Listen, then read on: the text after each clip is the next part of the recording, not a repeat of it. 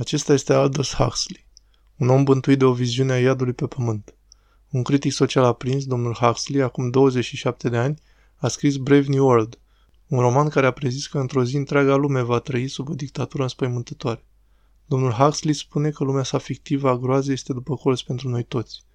Vom afla de ce într-o clipă.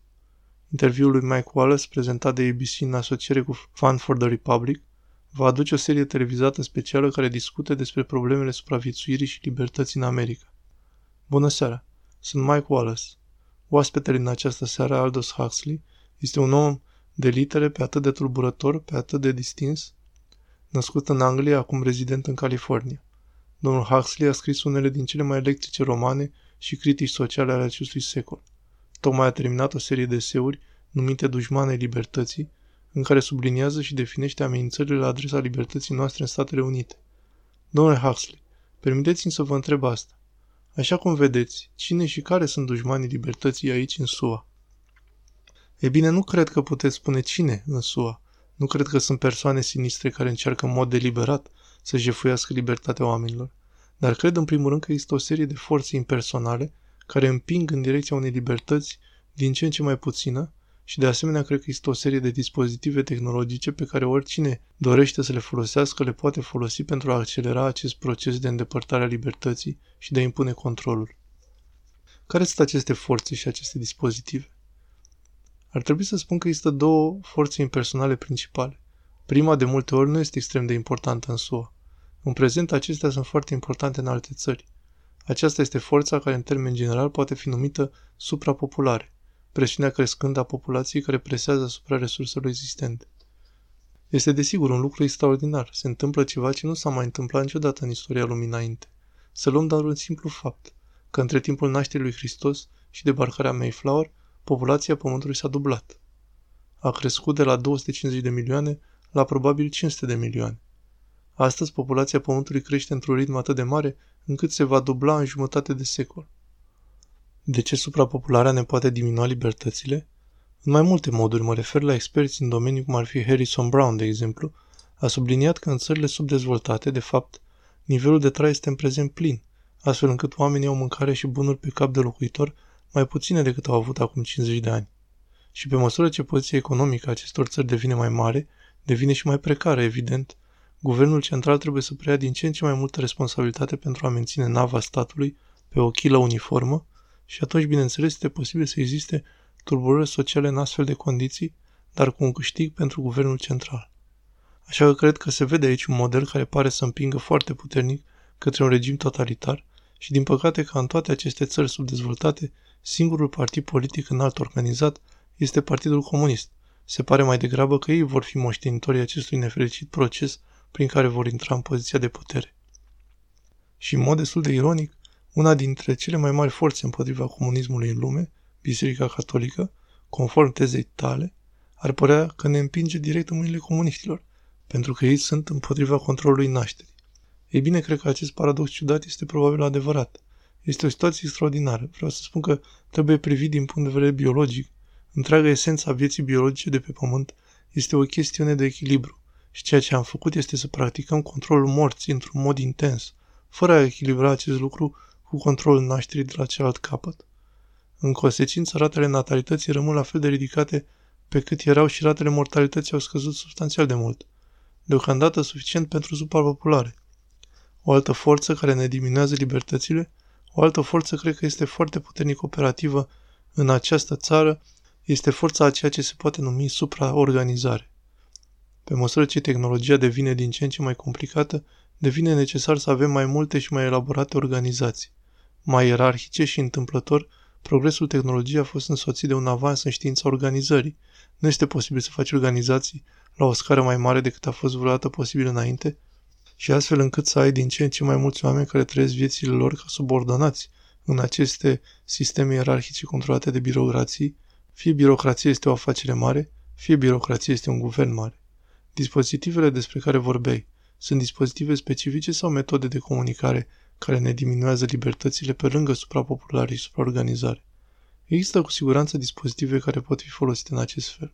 Haideți să luăm un sondaj din istoria foarte recentă și foarte dureroasă. Este propaganda folosită de Hitler. care a fost incredibil de eficient, adică care au fost metodele lui Hitler. Hitler a folosit teroarea, forța brută, dar el a folosit și o formă foarte eficientă de propagandă pe care o folosea pe toate dispozitivele la acea vreme. Nu avea televizor, dar avea radioul pe care îl folosea în cea mai mare măsură și era capabil să-și impună voința unei mase imense de oameni. Germanii erau oameni foarte educați. Suntem conștiți de toate acestea. Dar cum echivalați utilizarea propagandei de către Hitler față de felul în care propaganda este folosită aici în Statele Unite? Nici nu trebuie să spunem că este folosită în acest fel. Nu, dar ideea este că mi se pare că există o metodă disponibilă în prezent, superioară în anumite privințe metodei lui Hitler, care ar putea fi folosită într-o situație proastă. Simt foarte tare că nu trebuie să fim luați prin surprindere de propria noastră tehnologie avansată. Acest lucru s-a tot întâmplat în istorie, cu tehnologie la fel de avansată, această schimbare este condiția socială. Și dintr-o dată oamenii s-au trezit într-o situație pe care nu au prevăzut-o și făcând tot felul de lucruri pe care nu au vrut să le facă. Ce vrei să spui că, de exemplu, ne dezvoltăm televiziunea, dar nu știm cum să o folosim corect? În prezent, televiziunea este folosită destul de inofensiv. Este folosită prea mult pentru a distrage atenția la toată lumea. Dar imaginați-vă care este situația în țările comuniste, în care televiziunea, acolo unde există, spune mereu același lucru tot timpul. Conduce mereu, nu creează un front larg de distragere atenției, creează un singur punct de tobă într-o singură idee tot timpul. Este evident un instrument extrem de puternic. Vorbești despre potențiala utilizare greșită. Exact. Avem un citat cum că toată tehnologia este în sine o minune neutră. Acestea sunt doar puteri care pot fi folosite fie bine, fie rău. Este la fel ca o energie atomică. O putem folosi fie pentru a ne arunca în aer, fie o putem folosi ca înlocuitor pentru cărbunele și petrolul pe care le epuizăm. Chiar ați scris despre consumul de droguri, medicamente, în această carte. Un subiect foarte interesant. Dacă menționezi această carte a mea, Minunata Lume Nouă, am postulat o substanță numită Soma, care era un medicament foarte versatil, care i-ar face pe oameni să se simtă fericiți în mici doze, i-ar face să vadă viziuni în doze medii și i-ar trimite la culcare în doze mari. Bine, nu cred că un astfel de medicament există acum și nu, nici nu cred că va exista vreodată, dar avem medicamente care vor face unele din aceste lucruri și cred că este destul de clar că putem avea medicamente care ne vor schimba profund stările mentale, dar fără să ne facă vreun rău. Vreau să spun că aceasta este revoluția farmacologică care a avut loc. Avem acum medicamente puternice care schimbă mintea, fiziologic vorbind aproape fără costuri. Nu sunt ca opiul sau ca cocaina, care schimbă starea de spirit, însă duc la rezultate teribile din punct de vedere fiziologic și moral. Domnule Huxley, în noile eseuri afirmați că acești diversi dușmani libertății ne împing către o minunată lume nouă și spuneți că ne așteaptă chiar după colț. În primul rând, poți să ne detaliezi ce viață e în această minunată lume nouă de care vă temeți atât de mult? Cum ar fi viața? Cred că acest tip de dictatură din viitor va fi foarte diferită de dictaturile cu care am fost familiarizați în trecutul imediat. O altă carte profesind viitorul, care a fost o carte foarte remarcabilă a lui George Orwell, 1984, dar această carte a fost scrisă la apogeul studiului regimului stalinist și imediat după regimul Hitler. Și la acolo a prevăzut o dictatură folosind în întregime metodele terorii, metodele violenței fizice. Cred că ce se va întâmpla în viitor dacă dictatorii vor descoperi că vechea zicală spune că poți face totul cu baionete, cu excepția să stai pe ele, dar dacă vrei să-ți păstrezi puterea la infinit, trebuie să obții acordul mulțimii. Și asta vor face. Droguri de petrecere, așa cum am văzut în minunata lume nouă, prin aceste noi tehnici de propagandă, o vor face ocolind gândul rațional al omului și atrăgând subconștientul său și emoții profunde și nevoi fiziologice, făcându-i să-și iubească cu adevărat sclavia, vreau să spun. Cred că acesta este pericolul ca de fapt oamenii pot fi, într-un fel, fericiți sub noul regim, în care își doresc de multe ori să fie fericiți. Lasă-mă să vă întreb, vorbiți despre o lume care s-ar putea desfășura în limitele unui stat totalitar. Hai să acceptăm asta. Credem oricum că trăim în democrație aici în Statele Unite. Crezi că această minunată lume nouă de care vorbiți ar putea veni aici în următorul sfert de secol, următorul secol, ar putea veni aici, pe țărmurile noastre? Cred că ar putea. De aceea cred că este extrem de important aici și acum să începem să ne gândim la aceste probleme, să nu ne lăsăm luați prin surprindere de noile progrese ale tehnologiei, de exemplu în ceea ce privește utilizarea medicamentelor, despre care știm că există suficiente dovezi acum, pentru ca pe baza acestor dovezi, folosind o anumită cantitate de imaginație creativă, să prevedem tipurile de întrebuințări care ar putea fi făcute de oamenii cu rea voință în aceste lucruri și să încercăm să prevenim acest lucru și în același mod, cred că cu alte metode de propagandă putem prevedea și asta și putem face multe pentru a preveni și a interzice. adică prețul libertății este vigilența veșnică. Ai dreptate în dușmanii libertății, scrieți în mod special despre SUA. Spuneți asta scriind despre politica americană. Spuneți că tot ce este nevoie sunt bani și de candidatul care poate fi antrenat să apară sincer. Principii politice sincere și planuri de acțiune specifică au ajuns să pierdă foarte mult din importanța lor. Personalitatea candidatului, felul în care este proiectat de experți în publicitate, sunt lucrurile care contează cu adevărat. Asta a fost în timpul ultimei campanii. O mulțime de declarații din partea managerilor de publicitate din partea campaniei. Este ideea că ei, candidații, trebuiau comercializați, ca și pasta de dinți, și că trebuia să depinzi în întregime de personalitate, candidat. Desigur că personalitatea este importantă, dar cu siguranță există oameni cu o personalitate extrem de amabilă, în special la televizor, și poate nu neapărat să fie foarte buni în poziții politice de încredere. Ce simți despre bărbați ca Eisenhower, Stevenson, Nixon, care au capacitate mentală și credeau că putem să tragem pielea de oaie peste ochii publicului american? Nu, dar au fost sfătuiți de puternici agenții de publicitate pentru care facerea campaniilor a fost destul de diferită de cele făcute înainte și cred că vom vedea probabil tot felul de dispozitive și tehnici noi care apar. Adică, de exemplu, acest lucru care a primit multă publicitate toamna trecută, proiecția subliminală. Adică așa cum este acest lucru, cred că nu este nicio amenințare pentru noi în acest moment. Vorbeam zilele trecute cu una dintre persoanele care au făcut cea mai mare muncă experimentală în laboratorul de psihologie cu asta. Vedem tocmai asta, că în acest moment nu este un pericol. Dar odată ce ai stabilit un principiu că ceva funcționează, poți fi absolut sigur că tehnologia se va îmbunătăți constant și vreau să spun că punctul lui de vedere asupra subiectului a fost că poate că o vor folosi într-o oarecare măsură în campania în 1960, dar probabil o vor folosi mult și mult mai eficient în campania în 1964, deoarece acesta este ritmul în care tehnologia a avansat și vom fi convinși subliminal să votăm pentru un candidat pe care nu-l știm. Suntem convinși că votăm bine. Acesta este o altă problemă alarmantă. Ești convins de alegere și de rațiune. În ceea ce privește publicitatea pe care ați menționat-o cu puțin timp în urmă în cartea dumneavoastră, Inamicii Libertății, atacați Madison Avenue, care controlează cea mai mare parte a reclamelor noastre de televiziune, radio, publicitate în ziare și așa mai departe. De ce atacați în mod constant agențiile de reclame? Nu, cred că au un rol foarte necesar, dar pericolul pentru mine într-o democrație este acesta. Adică de ce anume depinde o democrație? Depinde de alegătorul individual care face o alegere inteligentă și rațională pentru ceea ce îl consideră ca fiind un interes personal iluminat în orice circunstanță dată.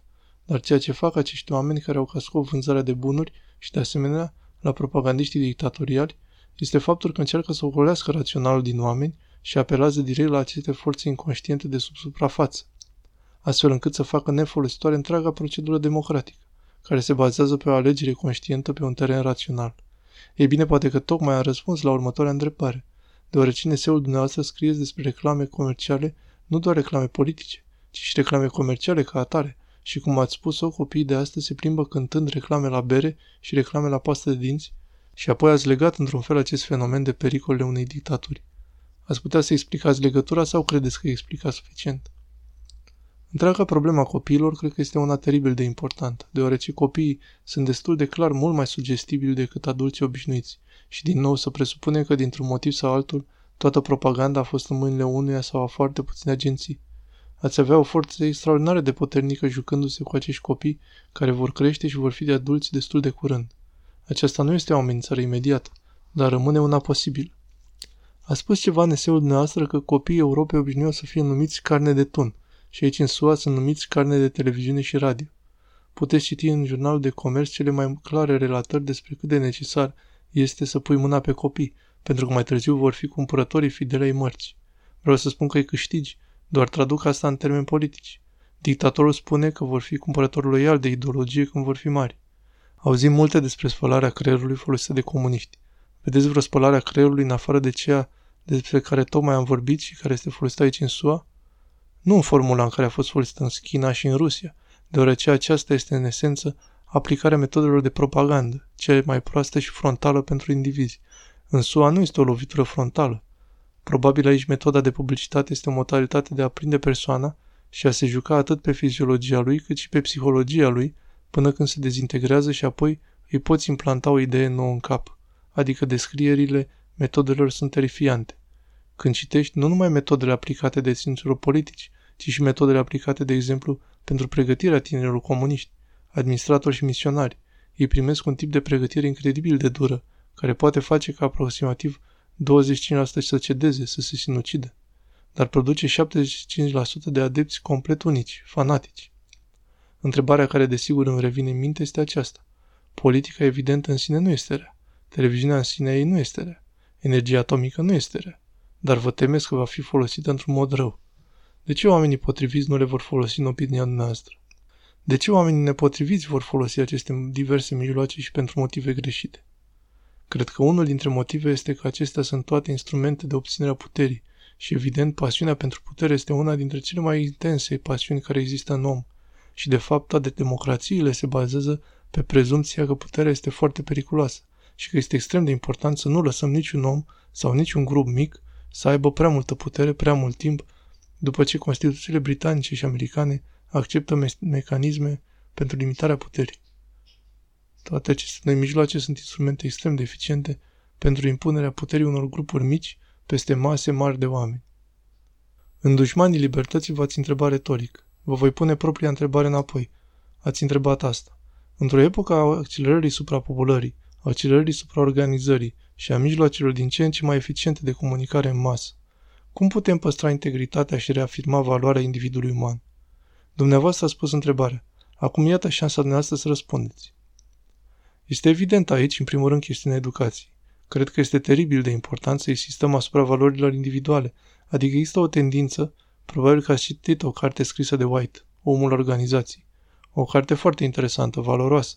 Cred că el vorbește despre noul tip de moralitate de grup, etica grupului, care vorbește despre grup ca și cum grupul ar fi într-un fel mai important decât individul. Dar asta este în contradicție cu ceea ce știm despre structura genetică a ființelor umane, că fiecare ființă umană este unică. Și desigur, pe această bază genetică se bazează întreaga idee a valorii libertății. Și cred că este extrem de important pentru noi să subliniem acest lucru în toată viața noastră educațională. Și îi spune că este de asemenea foarte important să învățăm pe oameni să fie în gardă împotriva tipului de capcane verbale în care sunt mereu băgați pentru a analiza genul de lucruri care li se spune. Cred că există toată această parte educațională și cred că sunt multe alte lucruri pe care le-ar putea face pentru a întări oamenii și pentru a-i face mai conștienți de ceea ce se face. Sunteți un profet al descentralizării? Ei bine, da, dacă acest lucru este fezabil, este una dintre tragedii, adică mulți oameni au vorbit despre importanța descentralizării pentru a da înapoi alegătorului un sentiment de putere directă. Adică un electorat enorm se simte impotent și votul lui pare să nu conteze.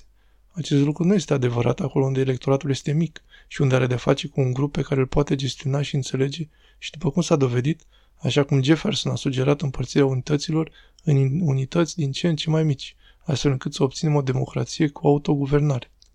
Asta era foarte bine pe vremea Jefferson, dar cum putem să renovăm sistemul economic și să ne descentralizăm și în același timp să ne întâlnim din punct de vedere militar și economic pentru a gestiona provocarea dificilă a unei țări precum Rusia sovietică? Cred că răspunsul la aceasta este că acolo mi se pare că a fost producția industrială de două feluri. Vreau să spun că există anumite tipuri de producție industrială care evident au nevoie de cea mai mare centralizare, cum ar fi fabricarea de automobile, de exemplu. Dar există multe alte tipuri în care te-ai putea descentraliza destul de ușor și probabil destul de economic și că atunci ai avea acest tip de descentralizare. Încep să-l vezi acum, poți călători prin sud, această industrie textilă decentralizată care se dezvoltă acolo. Lăsați-mă să vă întreb acest lucru destul de serios. Este libertatea necesară? În ceea ce mă privește este. De ce? Libertatea este necesară pentru o societate productivă? Da, mă refer la o societate cu adevărat productivă. Cred că ai putea produce o mulțime de bunuri fără prea multă libertate, dar cred că întregul fel de creație în viața omului este în cele din urmă imposibilă, fără o măsură considerabilă a libertății individuale a inițiativei. Legat de toate aceste lucruri pe care le prețuim, cred că valorizarea lor în mod corespunzător este imposibilă fără o mare măsură de libertate.